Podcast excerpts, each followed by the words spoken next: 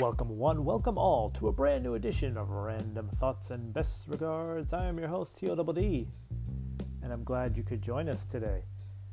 Uh, real quick before we get too deep into the show, as I am recording this, there is a thunderstorm going on, so it's not, uh, if you hear something in the background, that's not any uh, extra added special effects on this week's episode of Random Thoughts and Best Regards. That's just Mother Nature doing her thing out there.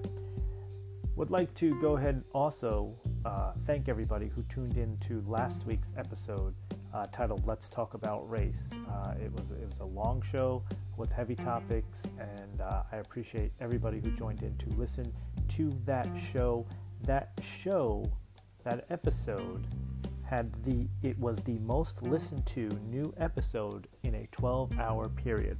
So, in the first 12 hours that the show was out, it had the most listeners than any other previous episode in Random Thoughts and Best Regards. So, I want to thank everybody who uh, was part of that episode, and uh, I want to thank all my listeners who took the time to listen to it because I know it was a long episode uh, with heavy topics and uh, I, it, but important topics. So, I'm really glad um, that all of you took the time to listen to the show. And again, I, I can't thank Marvin and Saul enough, as well as uh, Ricardo and Terrence who joined in the show. Um, really proud of that show and uh, glad it's done so well. On to this week's episode. Uh, you know, I, I when I started out doing this, especially during the pandemic, uh, I, I never realized, I guess, uh, how much time on the show I would have to devote to loss and death. It's really kind of crazy when, when you think about it. Um, it. It seems like almost every other episode, um, I, I, have to um, do an uh, in memoriam for somebody or, or speak about the loss of, uh, of somebody on this earth. And uh, this week was kind of crazy. Uh, obviously, the big one, uh, the shocking one, the, the one that kind of hit home with me and resonates with me, obviously, because he was 43 years old, uh, and, and, that is Chadwick Boseman. Uh, you know him better as Black Panther. Um, countless movies he, he appeared in, uh, as, as I mentioned, Black Panther. Uh, he was James Brown in Get On Up, uh, which was a, a, really good movie. Um, he was also Jackie Robinson in 42. Uh, just a, a tremendous such a short life and a tremendous legacy uh, for the Howard graduate Chadwick Boseman. Um, and this one's tough because this affects an entire community. Um, and uh, you know, the other day after when I heard of his passing, I had posted a photo of um, my son uh, from a couple years ago when we were at Universal, and he had gotten a Black Panther toy. Um, he was kind of playing with it, and I snapped a photo of him. I had posted that that photo in memory of Chadwick the other day, um, but just a, a, a terrible uh, loss he suffered from uh, colon cancer. Um, he had it for four years, kept it secret, and hey, let me tell you something. Uh, uh if you want to have, you want to talk about an inner circle, you want to talk about uh, a group of people closing ranks. Shout out to everyone uh, in Boseman's inner circle that that knew what he was going through that saw him suffering and never leaked a word to it. I mean, this man, he did movies during this time. I mean, he he he carried on his life to the best of his ability while suffering. Um, and uh, it's truly amazing that it never got out. All the people that he trusted kept this uh, a secret uh, because that's what he wanted, and uh, it's a tremendous loss. I still don't even know if I can fully uh, process it, but uh, obviously that was the, the shocking one uh, this week uh, in the loss of Chadwick Boseman. And uh, if I didn't mention it already, I will most definitely be getting a colonoscopy done. Um, shifting to the world of basketball, we've had some losses there. Um, legendary Arizona coach Lute Olson passed away. Uh, won a national championship, which uh, still kind of hurts me because uh, that was a great Kansas team that his Wildcats knocked off on their way to an NCAA championship. Uh, that one still still hurts, not gonna lie. Uh, and also the loss of NBA superstar Clifford Robinson. Uh, Cliff played for uh, multiple teams in the NBA, uh, most notably in my childhood. He played for the Portland Trailblazers and had great rivalries with Isiah Thomas and Joe Dumars of the Detroit Pistons. Later on, Cliff would become a Piston. Uh, he'd also be a New Jersey Net and play along uh, Jason Kidd and Vince Carter on some very good Nets teams. Uh, Cliff Robinson was also a guy when I was playing NBA Live, I'd always go in and, and make a trade for because uh, I always loved having him on my bench back in the day when a young Todd was playing NBA Live. Uh, so again, Lute Olson and Cliff Robinson also passing this week. Uh, and then there was the passing of John Thompson, legendary, legendary Georgetown Hoya coach uh, at the age of 78 this week. Uh, John Thompson had over 500 wins. He was at Georgetown University for over 25 years. He was a staple to the program. Uh, he was the first African American coach to win a national championship, and that was in 1984 when Georgetown defeated Houston, and that was the Phi Slamma Jamma uh, Houston Cougars that Georgetown defeated. Uh, he had coached four Hall of Famers, those being Patrick Ewing, the current coach of the Georgetown Hoyas, and legendary New York Knick, Alonzo Mourning of Miami Heat fame, Dikembe Mutombo of Denver Nugget fame, and Allen Iverson, the uh, amazing point guard uh, for the Philadelphia 76ers and later on Denver Nuggets. Um, that 84 team featured Patrick Ewing, David Wingate, and Reggie Williams, and the reason why I go back to that 84 team, and um, I want to talk a little bit why John Thompson was important to me, because he was integral in me falling in love with the sport of basketball. And, and I think I've mentioned this before. It might have been in the Last Dance episode. If not, I think it might have been one of the episodes that Shintu was on. But we were talking basketball, and I brought up a story about how in 1984, I believe I was in first grade, and I was going to school in East Rutherford, New Jersey, and the Hoyas were in town. I'm not sure if they were in town for the NCAA tournament or if it was just a game against Seton Hall. I'm not sure if it was a Big East game against Seton Hall or if it was for the tournament itself. Uh, that was that's a little fuzzy uh, in my memory banks, but nonetheless, um, they had a game in the Brendan Byrne Arena. They were using my school that I was attending, uh, they were using that gymnasium as the practice facility. And what they did was they had a practice and they had all the school kids come in and watch the practice. And I'll never remember. I can I can see the gym clear as day still. Um, I can I can see that the Gaels, the, the, school was their mascot was the Gaels, which was like a knight. I could see the Gaels logo in the middle of the court. The bleachers I was sitting on, I was at the far end um, of the gym, and there were double doors uh, down towards the left of where I was sitting and uh, across the court. And through the doors came John Thompson and the Georgetown Hoyas. And again, it was Reggie Williams, Patrick Ewing, David Wingate. Um, and I remember just marveling at the size of, of these guys. Um, and again, I was in first grade. And I just thought this was the coolest thing ever. And I began to watch them practice. They were running sprints. Um, you know, doing all their layup lines and practicing. You could hear John Thompson's voice and the towel. Uh, I'll always remember my gym teacher, Mrs. Killings, going over and, and giving John Thompson a hug and, and, talking to him. And, you know, coach was running running the practice. And I, we just sat and we watched this. We watched this, what was essentially an open practice to my elementary school of the Georgetown Hoyas. And I got to be honest, that's one of my earliest memories of basketball and probably what started my love for it. Um, it was just such a moment for me. I don't know if my love and passion for basketball is the same if John Thompson, Patrick Ewing, Reggie Williams, if they don't walk through those doors uh, at St. Mary's uh, in East Rutherford for that practice that day. Um, so uh, when I heard that John had passed on, um, that's where my thoughts immediately went to is, is the, the impact that uh, at a young age Coach Thompson and that 1984 Hoyas team had on me. Um, he will be missed. Again, legendary coach, uh, such a huge figure, literally and figuratively, such a huge figure in the world of college basketball. Um, and just thoughts and prayers to his family uh, and his extended Hoya family as well.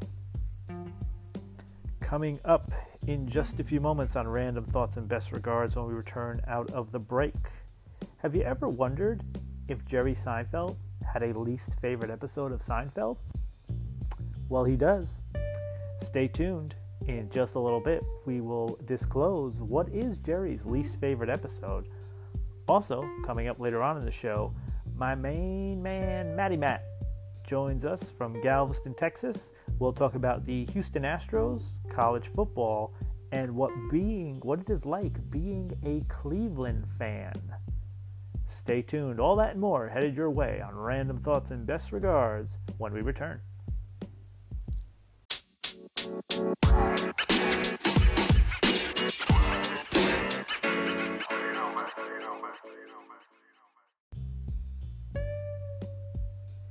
See, you know how to take the reservation. You don't know how to hold the reservation. Anyone can take a reservation. It's holding. That's the important part. Anybody know where that famous line comes from? That is in episode 11, season 3 of Seinfeld, The Alternate Side you know you've listened to the show. Big Seinfeld fan. For those who are just tuning in for the first time, Seinfeld ran from 1989 to 1998. It was a it was revolutionary because it was different from anything that came before it. And I think uh, one of the, the best Larry David quotes to explain the show is that there was a no hugging, no learning policy on the show. And what he meant by that was he didn't intend to present moral themes into the episodes or show any kind of emotional growth to any of the characters. Uh, I bring this up, and, and more specifically, that line that I just delivered from the alternate side. I bring this up because Jerry was recently on an episode of Watch What Happens Live, and he was asked the question What is your least favorite episode of Seinfeld? Which kind of made me start to think because yeah, I mean, I've studied the show for years and I've watched every episode and I've read the books and I've never really heard about any of the cast or even the writers. I've read some of the writers' books. I've never heard them speak about their least favorite episode. Everybody talks about their favorites. Nobody talks about, even I've talked about my favorites on this show. Nobody ever talks about their least favorite episode. And Jerry actually had one. And a bit to my surprise, it was the alternate side, episode 11 in season 3. And I just find that fascinating because, as he explained, it, it made sense to me. But uh, that episode, there was so much in the sense that you had, again, that famous rental car scene, which is one of my favorites from Seinfeld. Uh, the, the bit with the taking and the holding of the reservations. Uh, Jerry's car is stolen. He has to go rent uh, a car. Then you have uh, Woody Allen is in town shooting a movie and they're shooting in front of Jerry's apartment. Uh, Kramer gets a role as an extra in the movie, which turns into a speaking role, and you get that whole exchange of these pretzels are making me thirsty, which is another famous Seinfeld quote. You have all all four uh, Elaine, George, Jerry, Kramer all delivering the line in their own, you know, trying to get Kramer to do it a certain way. Uh, again, you it's a famous these pretzels are making me thirsty is, is a famous one liner that came out of this episode. Um, you have george who who's looking for some work. So the guy who moves the cars from one side of the street to the other for alternate side of the street parking if you grew up in the northeast you know this very well. If you grew up in a big city like i i did um, you know there's alternate side of the street parking. So there was somebody that would go around and move the cars. He goes on vacation. George takes over for him uh, George winds up getting into an accident. They're shooting the, the Woody Allen movie. George winds up getting into an accident. Elaine comes upstairs with her older boyfriend who has just suffered a stroke. The ambulance can't get down the street now because George has caused chaos, and this whole thing just unravels. There are some very funny moments. To Jerry, and Jerry gets specific as to why he didn't like the episode. Uh, he didn't like the whole stroke uh, scene, which I kind of when he started to explain, I was like, yeah, you know what, that was kind of awkward, and and that's actually the word he uses, and I was like, yeah, he he kind of nails it there. It was awkward. Uh, the whole episode was very funny, but kind of like the end part is where you know the accident happens, um, and the ambulance can't get down the street, and they have Elaine's elderly boyfriend, um, who was in his 60s or 70s in the episode. Uh, he's had a stroke, and they're trying to shove cookies down his throat. Um, they're trying to move his legs. It just, I understand what Jerry meant. It was just awkward. Um, so there you have it. I mean, I thought it was interesting to hear that the man himself, Jerry Seinfeld, his least uh, favorite episode is the alternate side episode, which was uh, season three, episode 11, uh, because of the ending. He didn't like the ending with the whole stroke scene. It just it felt awkward to him. This got me thinking because again, I've talked on the show about my favorite episodes, and I don't really have one. I, I have multiples. It's always kind of hard uh, to judge uh, a favorite. Um, but I started thinking. I said, "Do I have a least favorite?" And I said, "Son of a gun, I do." And the funniest thing that I kind of stumbled across and, and, came upon, and I didn't even realize it. Um, and this this is uh, I'm being 100% honest. This was not just because of I found out what Jerry's least favorite episode was. Um, but ironically enough, my least favorite episode comes from season three as well, and it's the very episode before the alternate side. And for me, my least favorite Seinfeld episode is The Stranded. And if you remember this one, this one fe- features uh, Michael Chiklis as a guest star. Uh, Jerry, George, and Elaine go out to a party in Long Island, and uh, George has a chance to hook up with a coworker. So he leaves Jerry and Elaine at uh, the house of Chiklis's character, which I believe was Steve. Yeah, Steve. Uh, so they leave him at Steve's house out on Long Island. So, you know, Jerry's like, well, we got to do George a solid. You know, explaining to Elaine. This this episode features the one-liner of maybe the dingo ate ya, baby. So even when you have your worst episodes of Seinfeld, there's probably a favorite one-liner that, that came out of it. It's kind of crazy. Um, but uh, so they leave and now they're waiting for Kramer. And Kramer's coming from Long Island. And in typical Kramer fashion, it's the middle of winter and his his convertible top won't go up. So and he's he lost the address and now he's going around town banging on doors in Long Island trying to find him. So it's late at night. They're in Steve's house still with Steve's wife. Everybody else has gone home from the party. Uh, and finally, Kramer shows up, picks him up, takes him back to New York. You know, Jerry thanks Steve and his wife for their hospitality and says, you know, anytime you're in the city, feel free to stop by. A couple weeks go by. Steve stops by. Uh, Jerry's on his way out the door because he's got, uh, I think he had a show to go do or something. Um, Steve uh, hangs around in the house. Kramer comes over they get to having a good time, drinking, whatever. Then uh, Steve gets a prostitute, uh, and then cuts out. Jerry comes home, and then Steve cuts out on the prostitute, and Jerry's left paying the bill. It just always felt like a weird episode to me. Um, especially, it, it just to me, it just got kind of like weird and, and awkward when Chiklis' character was just kind of you know, with the prostitute, and you knew he was married. So it was just, it was just a weird episode. It just, uh, again, for me. Um, it's not that I hated the episode. I just, if I had to pick one that I that was probably my least favorite, that one just jumps to mind.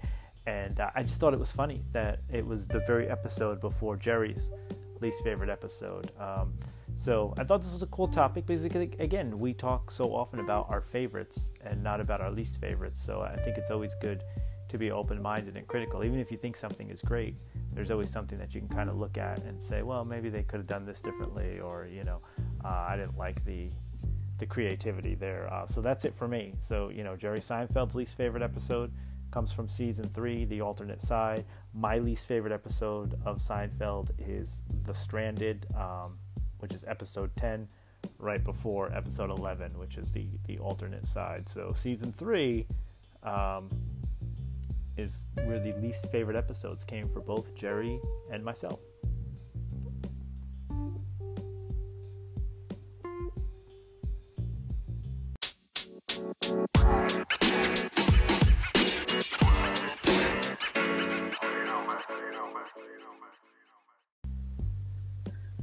All right, right now on Random Thoughts and Best Regards, I'd like to go to the coast of Texas and welcome in my good friend, Matt. What's going on, my buddy?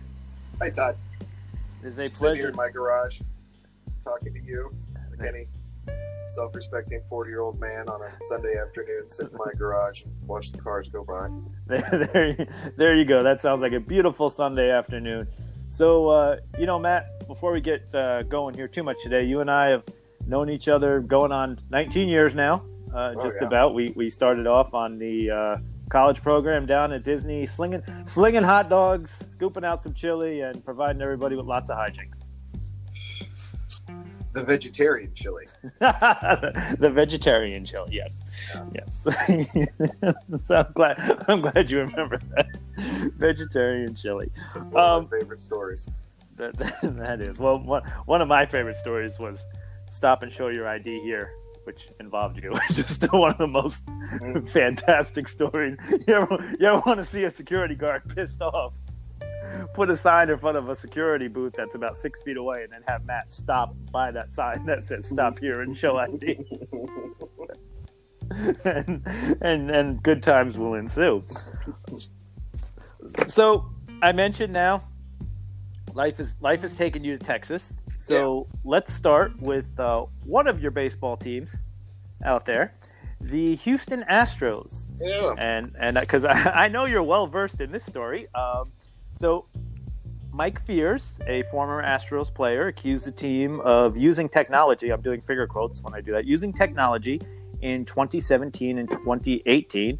Uh, Ken Rosenthal broke the story in November of 2019, and uh, it led to a big change throughout all of baseball, sort of. I mean, I say big change, but baseball never really changes that much. Um, but for the Astros, it was a big change. Um, Jeff Luhnow, AJ Hinch suspended, eventually fired. Um, Dusty Baker comes in.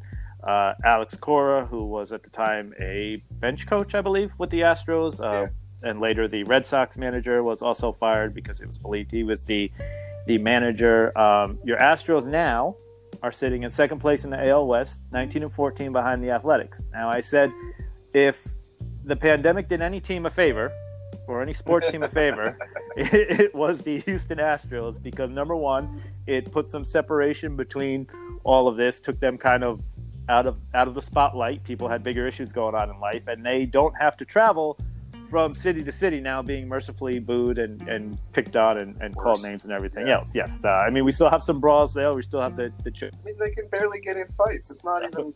Come on. but um, talk to me talk to me kind of what the astros were accused of and the fallout and kind of where you stand on all of that Being here, being that they're one of my teams that I've been following for a long time, I'm going to have a much different slant. Of course, going to be more biased. Um, I'll give there you go that's what i give want you a heads up. It's not going to be real or, uh, apologetic uh, about it. They got caught doing what I believe a number of teams had been doing, and that there's stories that aren't getting as much attention because the MLB wants to with other we'll call them legacy teams in Boston and New York. You rewind back, they had some issues with New York that they don't want to talk about. Um, and the light sentence that was handed down to Boston for what they were doing when they won the World Series in 18 sounds just about Mhm. the same thing that the Astros were doing, probably what Cora brought over there uh, with him. Wrong in baseball, I think there's different lines. Uh, they're always trying to steal signs mm-hmm. where to draw the line being if you're going to use you know electronics and all those other things and get a little bit too high tech with it that's where i think uh, it came in that you know that's well that's that's not right guys. Um, so on the end of what's happened with the astros you're absolutely correct. They don't have the fans there in the stadiums to boo them. I'm sure the other teams are giving them are giving them plenty uh, while they're out, but it's definitely helped them on that end. So, with it, I mean, do you go ahead. do you think and my whole thing with, with this whole thing is Um, for I, Major League Baseball just constantly seems to be behind the eight ball on, on, on a lot of these types of things. Um, how did they not see this? Mm-hmm. How did they not see that teams were going to use technology to steal? I mean, because I'm with you. I feel I feel the Astros just got caught. Yeah. I feel. I mean, obviously we've said it. There's always the unwritten rules of baseball, and I'm begging Major League Baseball to friggin' sit down and write all the rules, please. But um, you know, how did they not see? I mean, we've seen it in other sports. We, we saw the, the Patriots, sure. the Saints, and in the NFL, all, all these other teams get dinged. How did baseball not see this coming? Or again, did they just are they just reactionary and do they just turn a blind eye and, until they have to deal I with it? I think it's the reactionary end of things, or they don't want to have to deal with it, um, and waiting to see who gets caught doing it is, is part of it. How blatantly they get caught. Maybe they don't have enough in house on things where they've got reporters and other people, and you got Mike Fiers ratting the team out after he leaves mm-hmm. for the investigation to really get started. They should have been on top of it more than that from the get go. So I can agree with you there.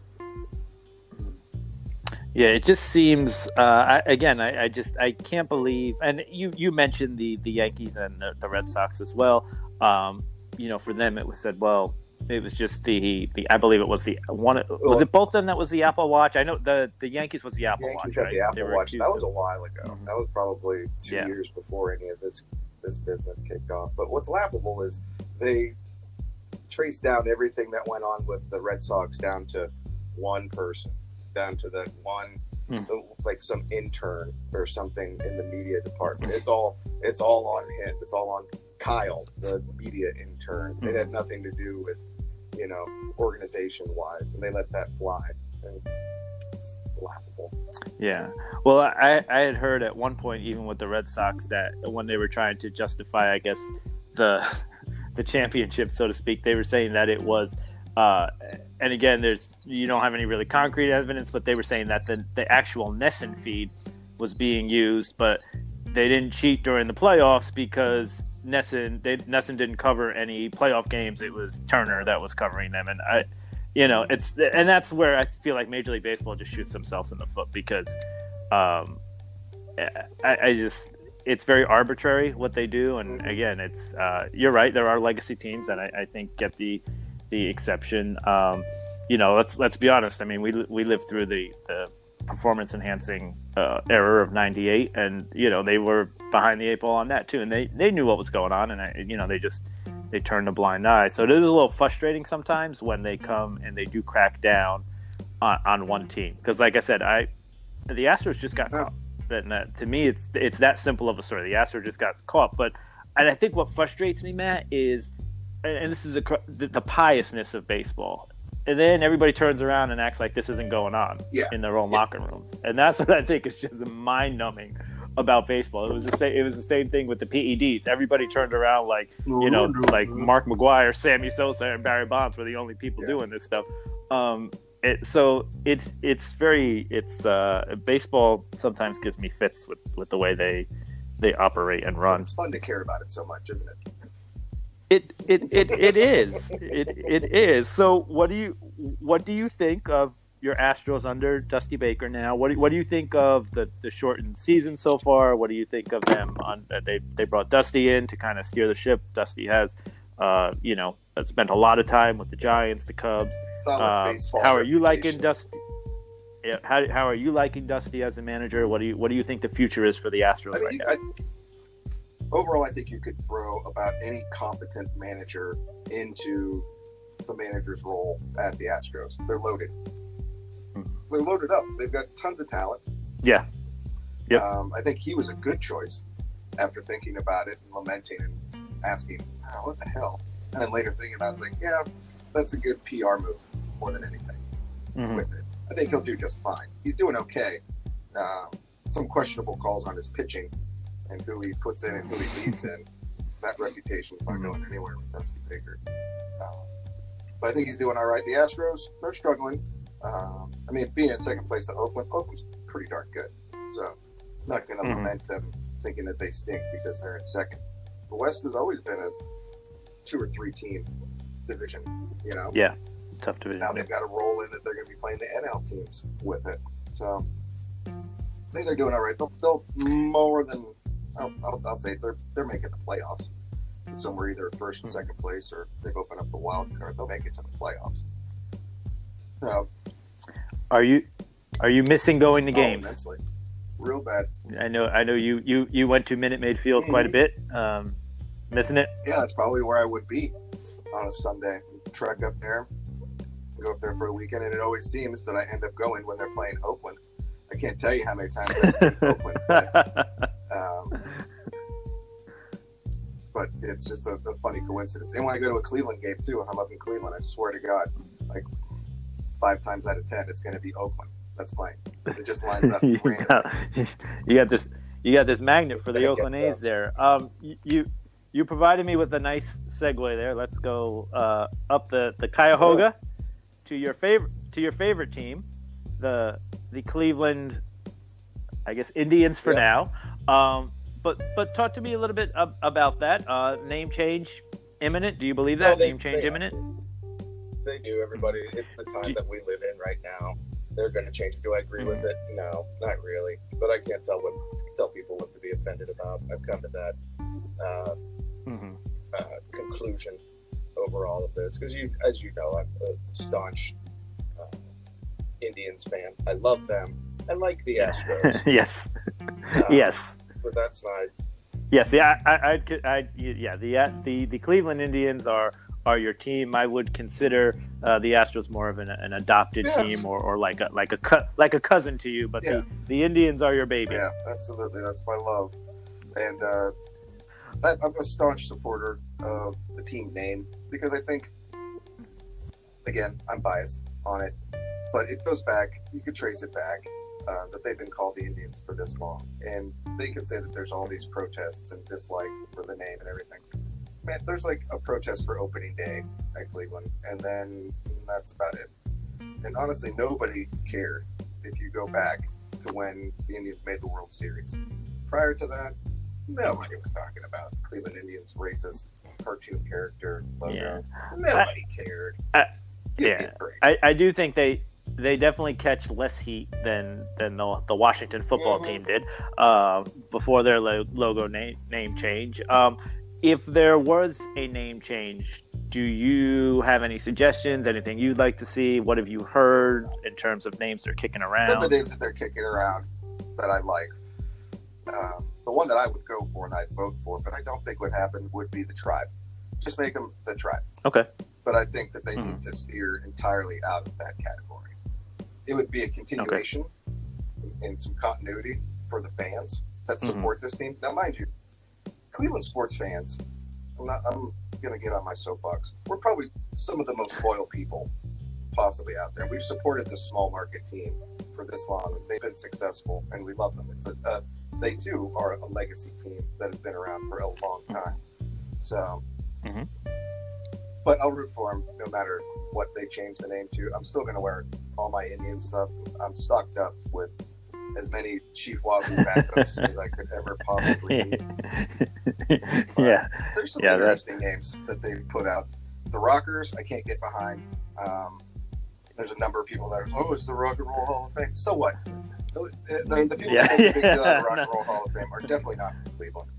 Um, and. I just see that as a that's kind of a lazy, lazy name. Um, the Garden, the Guardians. I had seen that Okay. one. That one's not getting a whole ton of traction. Um, the spiders, I think, could be interesting. You could do a lot with that. Um, people are like, yeah, the spiders. It's, it's not that big of a deal. It's it could be pretty neat for them to to make that work. Again, that's another old Indians team name that they had yeah. um, before they had multiple name changes. Um, one of the older names that I liked is the uh, the Naps, the Napoleons, named after another team, Okay. another another uh, member of the team that played for them, whose name was Napoleon. And they went by his name. Um, that could be interesting. I don't see that one ever happening. Um, what else that I'd seen proposed? Naming them after Larry Doby, the Dobies. Uh, Yeah, I've seen that know. one. Yeah. um, think about what the sports mascots could be and coming out. Some throwback for the spiders could also be cool. Could be played on. Uh, fun. Mhm. another one that's on my list that's not getting a whole ton of talk or traction is the uh, the Commodores, the Cleveland Commodores. I love the Commodores one. Yep, I, I love. I, will tell you the two that I've heard and I like, uh, and they are uh, the Commodores and the Cuyahogas. Uh, but I really love the Commodores one, and uh, you know, obviously, you and I were, we're both the history buffs. That goes back to the War of 1812. Um, I really like that one. It could be good. And oh yeah, there's Vanderbilt. There. So what? How many teams are named the Tigers? there's copyright yeah, exactly around it. yeah. So that's nothing that I would honestly worry about because there's been some talk about it, especially when there was the outcry initially. There was a lot of uh, a lot of talk about what they're going to change it over to. But in the end, they'll still be my Indians. And of course, I'll still root for them. So. There, there, you go. And I think, in, in the hearts and minds of all fans that you know, like you've said, that that are from there, that are you know longtime fans, it's it's it's going to be a name change, but again, they'll always be the yeah. Indians in their hearts. Talk to me a little bit. You you mentioned it. Let's let's touch on it again because uh, I plan to go here with you anyway. Um, tell me what it's like to be a fan in Cleveland. Um, again, you you you are a longtime Indians fan, Browns fan, uh, you know, Cavaliers fans. Correct me if I'm missing any other teams that you got there. Um, what is it like to be a, a, a fan in the city of Cleveland? Uh, a lot a lot of heartache, but a lot of loyalty. Oh, yeah. Can you talk to me about well, that? I'm from Youngstown, which is approximately an hour south of Cleveland. So very close. It's in the same region. And honestly, if you drive through there, it's one continuous region once you get from Lake Erie and, and drive along the the side of the Ohio River and the Ohio border. It's just Cleveland, Akron, Youngstown, and they just keep going, mm-hmm. going, going down. Pretty much one large metro area. Uh, being a Cleveland okay. sports fan overall, a simple way to put it is it builds character. it builds character to to root for them. Um, the highs and lows both have you know positive uh, impact. Um, teaches you to not be teaches you to stay optimistic, but don't be too optimistic uh, about things. this is gonna be great, and every year you come out thinking about it, like, oh, this is it. This is the year. Like we've got my fantasy football draft later today. It's with my buddies that are all from Ohio, so we've got that on our mind. We got football coming up here sometime soon, and they're equally heartbreaking but at least with the Indians, there's been success. Um, mm. Winning divisions, making it to the World Series, getting so close, things like that. Uh, in the long term, I guess that makes them easier to to uh, to keep and be optimistic about. With the Browns, it's just it's just a roller coaster. Uh, is the love is the love of the Browns is the love of the Browns any different, Matt? And this is me just completely as an outsider.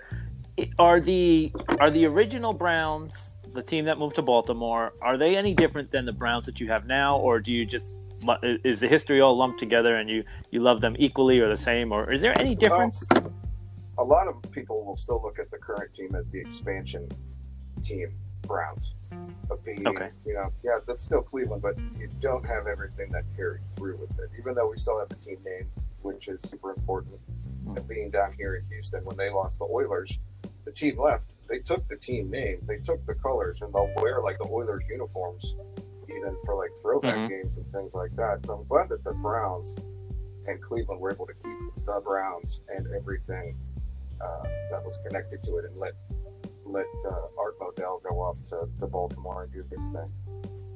Um, do I see Baltimore in any relation to Cleveland Browns? No.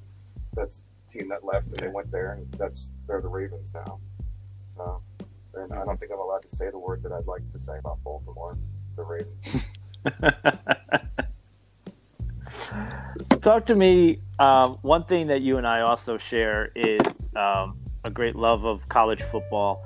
Um, you mentioned you went to Youngstown State, um, great football program there. But let's talk about your other favorite in the state, the Buckeyes. What is your take on college football this year? Uh, I just heard an argument the other day about how um, there won't be any asterisks on a national champion this year because the last five years or whatever, it's either been an SEC team or an ACC team that's won.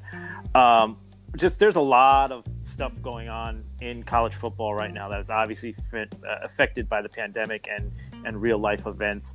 Um, what's your take on the Buckeyes not playing this season, being a part of the Big Ten, and college football in general and on a whole this year? Of course, I'm not happy that they're not going to play this year, but college mm-hmm. sports should be a part of what's going on in college. Let's start with the idea mm-hmm. of is the campus open? Are kids going to school? You know, things like that. And you've seen already with the number mm-hmm. of these campuses that open and pretty much have to shut right back down because everybody starts getting coronavirus. Yep. Um, am I, I'm saddened that there's probably not going to be, you know, Buckeyes football or college football overall as I know it. Um, and mm. in part of the question about the national championship, you don't have to put the asterisk there. Everybody else will. Um, you're paying a short. Yeah. uh, I, I don't think you can have a recognized, legitimate, you know, you're the champion of 2020. Uh, but the idea, I don't know if they can have uh, big time college sports uh, or should, unless they have yeah.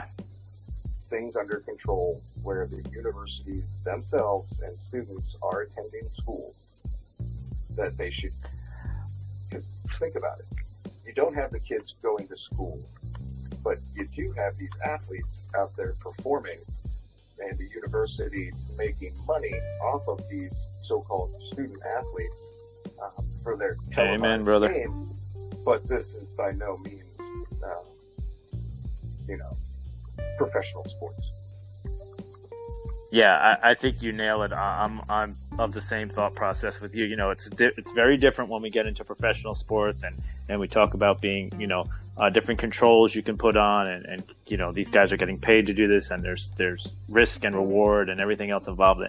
College, it is very much. I'm very much with you. If you can't have your doors open to educate, then you shouldn't have them open to play sports. And I, I mean, we've seen it. Yeah, there's there's been a number of schools already. Um, you know, within the that we'll we'll just we'll just focus on the two. I mean, there's colleges across the country, but we'll just focus on the two that are insistent on playing football. I mean, the SEC and ACC already had multiple schools. Uh, you know, Alabama, I think, has over 500 cases already. So, you know, how do you how do, how do you keep that balance? How do you keep it safe? I'm, I'm with you 100%. You, you need to look at them as college students. We all know the reality of it. We all know the, the revenue they generate and what they mean to the universities. We all get that. But yeah, you need to look at it from if it's not safe for the college to be open, as an as an educational institute institution, then it's not safe to be playing college football. You mentioned earlier you're getting ready for your fantasy football yeah. draft. Uh, I am I am not a fantasy football Good, person, um, but but walk me through a, a, little bit of, of the fantasy football world. Is there is there a what what is what is my man Maddie doing to prep for this draft? Is there a strategy? Well, I don't give away any secrets because I don't want you. Even though the show will air on Friday after your draft, but uh, is there a strategy to what you're going into today? It doesn't work out. That's probably the biggest part to deal with. I've got a group I play with 12 guys, so it's a relatively large league. So all your talent gets pretty spread out. Um, you can try okay. to, you know, a lot of times it's just getting lucky on who you can get. So I say that to say this it's an auction style draft where you don't just show up. I have picked oh. four. I pick this guy. I get him. It's an auction okay. where you say, "Hey, I want Saquon Barkley." The other guy can come in and say, "Well, I'm willing to pay five bucks more for Saquon Barkley," and it turns into an auction, and you oh, have wow. uh, two hundred dollars that you can spend to outfit your entire roster. It has a, a layer of competition to it and a layer of frustration. sure especially. I'd imagine you do, so. You can do all the preparation you want. Which what I normally do for my preparation is circle who I want.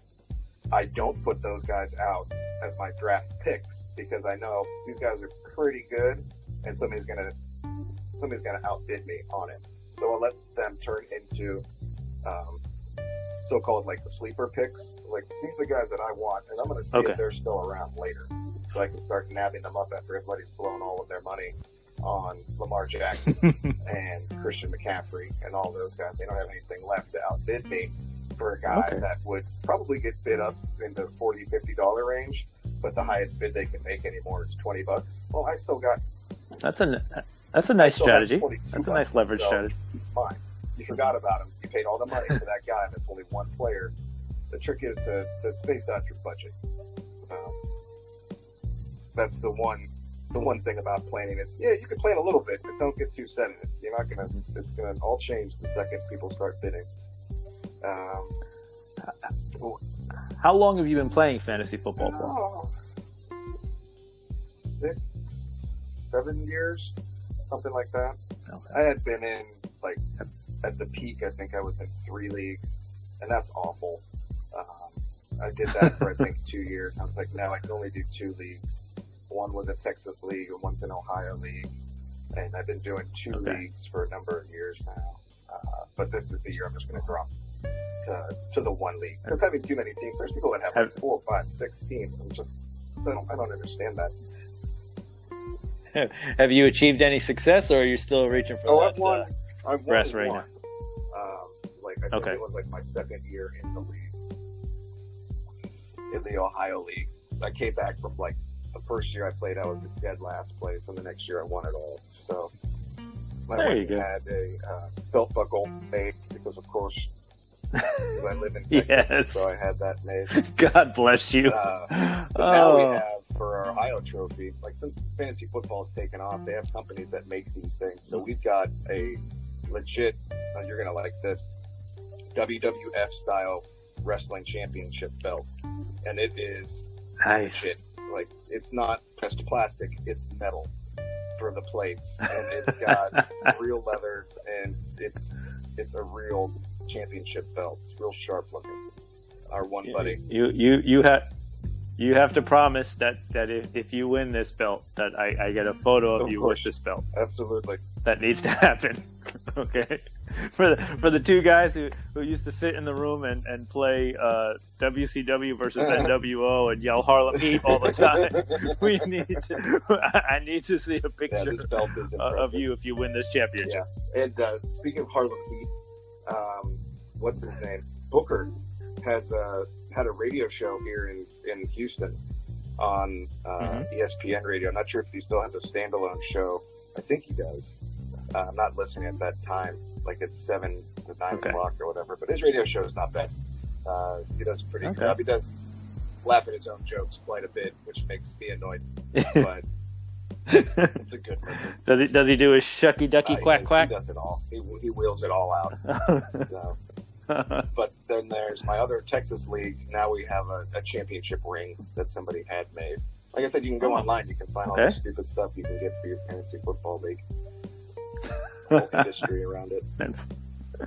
it is it has definitely turned into to an industry. Um, I've somehow avoided it. Probably, honestly, probably because I'm I'm a bigger college Sure. football fan than I am just NFL fan. But uh, so many so many of my friends and my brother, everybody does it. But yeah, I was just curious when you mentioned me the other day that you had the draft. I was like, I'm gonna, I'm gonna talk to Matt about the strategy. I had no idea. This is the first time actually hearing about the auction part of it. So that is interesting because that does add a whole other wrinkle to it. And and and and leave it to you to come up with a strategy that I like, or let everybody spend their money first and then go in for the kill.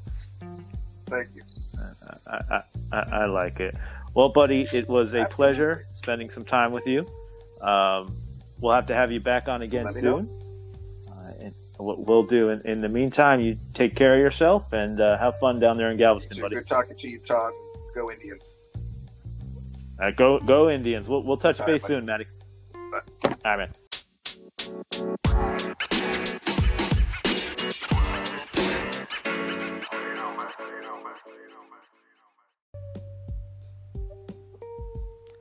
Godzilla is a globally recognized character who certainly has no shortage of fans around the world, um, but he will never be as important anywhere as he is in his native Japan.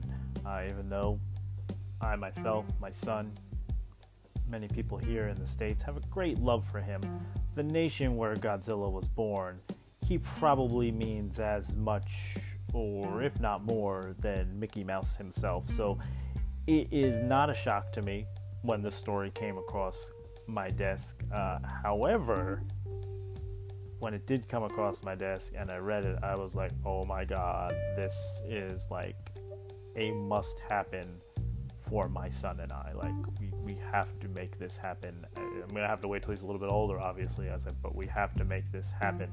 Um, let me let me get to what it is. Um, there is going to be a Godzilla museum in Japan, which that alone is cool enough, right? But they also announced that they are adding an attraction to this museum that is worthy of a theme park, and that is a zip line that will allow you to fly into the mouth of Godzilla. How freaking badass is that? It's I, I, I gotta put the the renderings up on on the site. Uh, it looks amazing. I mean, you literally zip line into Godzilla's mouth. It's so freaking cool. Um, so you know, obviously, it's not built yet, so we still have to wait for it to be built. But there is a Godzilla museum coming in Japan. The only thing I couldn't find was the exact location. I'll have to do some further research on that. Um, but there is a Godzilla museum coming to Japan, and it is going to have a theme park worthy ride where you zip line into Godzilla's mouth. And this is freaking awesome, and I have to do it with my son. We just got to get over this pandemic. first things first, we got to get over this pandemic. We got to get this museum built and this ride up and running. We got to wait till Jonah's a little bit older, so he's big enough to ride the zip line, and uh, we, we got to go do this, man. It is so freaking cool. You're flying into Godzilla's goddamn mouth, man. It's it's awesome. Like the rendering is freaking awesome. Um, I wish one of our theme parks here would would do that. I would I would love for Universal to put something like this right next to their Kong ride um, at Islands of Adventure. Man, that'd be so dope.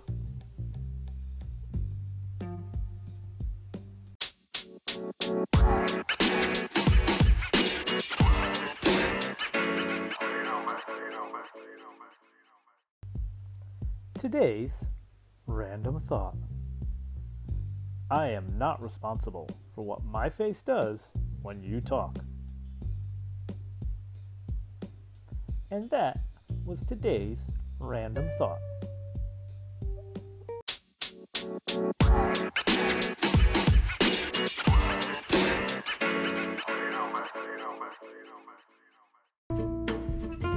All right, that's going to do it for another edition of Random Thoughts and Best Regards. Some quick housekeeping notes before we get out of here. Number one from last week's episode, let's talk about race. Uh, my buddy Marvin would like to clarify that uh, his car was registered when he was pulled over. Uh, he just didn't put the sticker on yet, so he actually went to court and was able to prove uh, that the car was registered and he hadn't put the sticker on yet. So uh, he didn't have to pay the ticket, just the uh, the court fee. So uh, wanted to do Marvin a solid here and clean up that story for him a little bit. Um, and then in another housekeeping note, and a, a bit of sad news, we opened up the show talking about people who passed away, and uh, unfortunately, we have another to add to that list George Thomas Seaver. Tom Seaver, better known as Tom Terrific and the franchise to New York Mets fans, has passed away.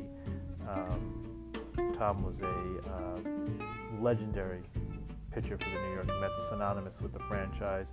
Uh, growing up in the New York, New Jersey area, uh, and my nana being a Mets fan, I was very familiar with uh, Tom. Terrific. Uh, Tom was also a Boston Red Sox for a little bit. Um, he played with the Cincinnati Reds and Chicago White Sox. So uh, Tom, terrific. Tom Seaver.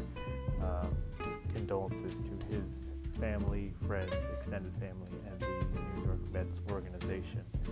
Uh, other than that, we're going to go ahead and get out of here. We encourage everybody to go ahead and have a great Labor Day weekend. Be safe, be smart, uh, and come on back here next week for another edition of Random Thoughts and Best Regards. Until then, stay safe, stay healthy.